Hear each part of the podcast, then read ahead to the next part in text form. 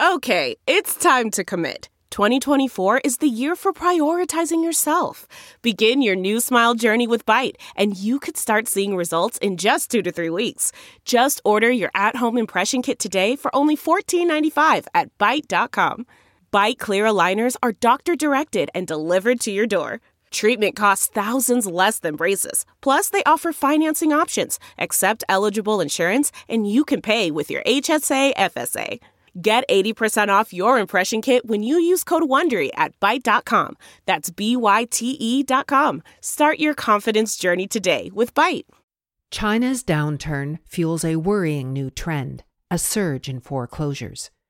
Written by Chang Minxiao and Fan Yiying, published in Sixth Tone. Read for you by Sylvia Franke. When Ya bought an apartment in the central Chinese city of Zhengzhou in 2018, he thought it was the start of a bright new chapter. At 1.2 million yuan, the 85 square meter home was pricey by local standards. But Ya liked the location and figured property prices were likely to keep rising. Plus, the 5,300 yuan monthly mortgage payments seemed affordable. Yet, five years later, Ya is close to losing everything. China's economy slowed significantly last year as months of lockdowns and a debt crunch in the property sector hit businesses hard. And Ya, who designs advertising materials for new real estate projects for a living, has been directly impacted by the downturn.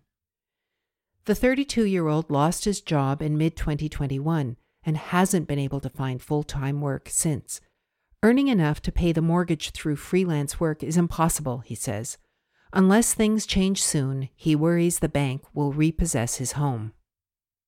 My mortgage payments have been overdue several times already. I've been to court once over this, says Ya, who spoke with Sixth Tone using a pseudonym for privacy reasons. If I could just find a job, my apartment might not be foreclosed. Ya is far from alone.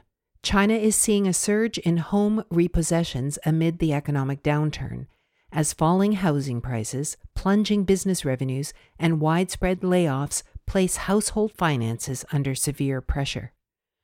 The number of foreclosed homes has skyrocketed from 500,000 in 2019 to more than 1.6 million in 2021, according to the 2021 China Leverage Ratio Report. The number of legal cases involving banks prosecuting mortgage defaulters has also increased significantly, the report added. Debt crunch. In Ya's home city of Zhengzhou, several hundred homes are now being foreclosed every month, and the number is increasing steadily. A local real estate agent specializing in foreclosures, surnamed Yuan, told Sixth Tone. Another agent, based in the southwestern city of Chengdu, surnamed Zhou, has also noticed an uptick in foreclosures. He blames the pandemic, which has taken a severe toll on Chinese businesses, especially those in the services sector. In many cases, workers were left unable to pay their mortgages after being laid off or having their salaries cut, Zhou says. In others, business owners used their homes as collateral when their companies were affected by the downturn and were unable to turn around the situation. Many people are forced into foreclosure because they incur a large number of interest penalties after violating their mortgage agreements, says Zhou. Eventually, there are no more funds left to pay them off, and they're finally forced into foreclosure. But the surge in foreclosures isn't just the result of a short term economic shock. It ultimately reflects deeper problems in the Chinese economy, economists say. For decades, China has relied on the property market as one of its main engines to fuel growth, even though the housing boom was leading developers and households to take on worrying levels of debt and left both vulnerable to a downturn. The debt leverage of enterprises and individuals remains high, says Lu Qiyuan, an economist based in the southern city of Shenzhen. The capital gains from the leverage are owned by a small number of people, and a considerable amount has been transferred abroad. Now, the housing bubble finally appears to be deflating. In 2022, Chinese real estate firms, unable to pay off their debts, halted construction on millions of apartments. The authorities stepped in with large bailouts, but confidence in the market has yet to recover. Housing prices in Chinese cities have fallen for six months consecutively. The decline in the property market, however, is only making things harder for homeowners who bought when prices were sky high. Many have seen the values of their homes fall significantly, and some still owe the banks money even after their homes have been foreclosed. Another Zhengzhou resident, surnamed Ji, finds himself in just such a situation. In 2018, Ji and his wife bought an apartment in the city for 1.4 million yuan. They paid 300,000 yuan as a down payment and took out a 6,700 yuan per month mortgage to cover the rest. But a year later, Ji was sent to prison for reasons he declined to discuss. In his absence, his wife was unable to keep up the mortgage payments, and the apartment was repossessed and auctioned off in October 2022. The sale wasn't enough to cover Ji's debts, however. During the pandemic, housing prices in Zhengzhou have plummeted, and the apartment only sold for 800,000 yuan. Not only did we lose our apartment, but also the down payment and the mortgage payments we made previously, says Ji. It was all in vain. After the apartment was auctioned by the court, we still owe more than 300,000 yuan to the bank bargain hunting. Yet for others, the surge in foreclosures represents a new business opportunity. Auction assistance agencies have mushroomed in areas that have seen a large number of businesses go bankrupt, such as Shanghai and neighboring provinces Jiangsu and Zhejiang.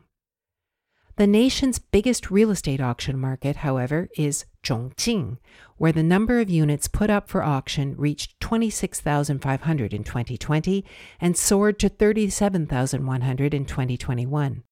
Most of these properties were foreclosed after economic disputes or unpaid mortgages, while around 10% are related to criminal cases or suspected hauntings, according to the manager of a local auction company surnamed Zhang Due to the pandemic, the economy has been severely affected for three years, resulting in many businesses failing, says Zhang.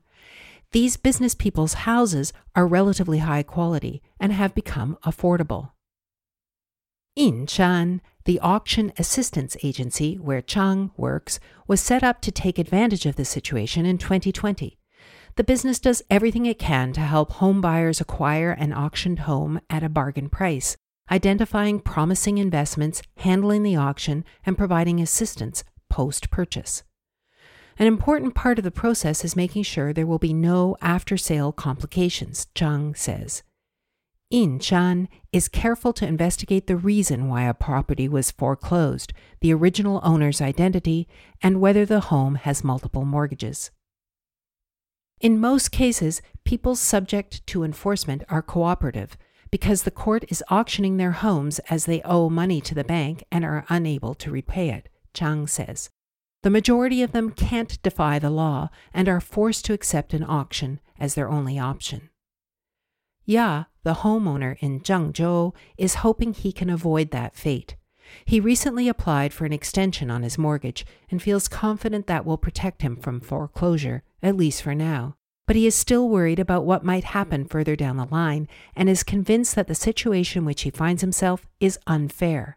He argues that China should implement a system to help homeowners get through hard times and maybe even provide defaulters with compensation. It's the homeowners who suffer most from foreclosure, says Ya. Their down payments and monthly payments were for nothing. If people forced into foreclosure have poor psychological endurance, they will do some extreme things that are not conducive to individuals and society. Perhaps unsurprisingly, legal experts disagree with the idea of compensating mortgage defaulters. Li Xing, a lawyer from the Zhejiang Times business law firm, says that homeowners asking for refunds misunderstand the legal issues involved. As the homeowner borrows money from the bank to purchase the property, they are obligated to repay the loan, Li says. The house is auctioned off because of the owner's own debts, and neither the bank nor the developer benefits from it. There is no legal basis for refunding part of the house purchase fee. Ji and his wife, meanwhile, have accepted their fate and are trying to pick up the pieces. Since Ji went to prison, his wife has been keeping the family afloat by running a food stall in Zhengzhou. The business only makes around 100 to 200 yuan a day. It's enough to pay the rent on the apartment where the couple now live with their two children, but not nearly sufficient to pay off their huge debts. Ji remains calm. He says his family has survived several storms over the years. Now that he's a free man again, he's looking for ways to earn more money. But it's not going to be easy, he admits. He feels that the business environment in China is much worse than when he bought the apartment in 2018. And as a debtor, he's been blacklisted via the social credit system, which places serious restrictions on his activities. Because we defaulted on our mortgage, my wife and I have been branded as dishonest people, says Ji. We have no choice but to take one step at a time.